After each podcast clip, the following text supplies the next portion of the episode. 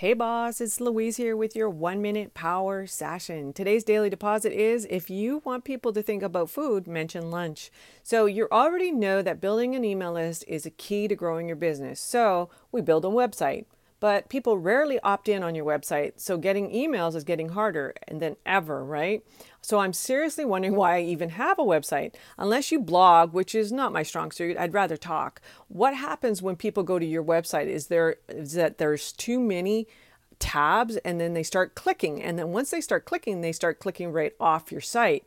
When you have a sales funnel that you direct people to one call of action when you actually send people emails, it's the same thing. Just send them one link. If you give them too many options, they will do nothing. So if you find your website doing nothing for you and you want to create a quick win to keep your momentum going, then a challenge that ignites your brand might be what you need. Go to louisecorville.co slash funnel igniter challenge to learn more. Link is in the show notes. Thanks. And bye for now.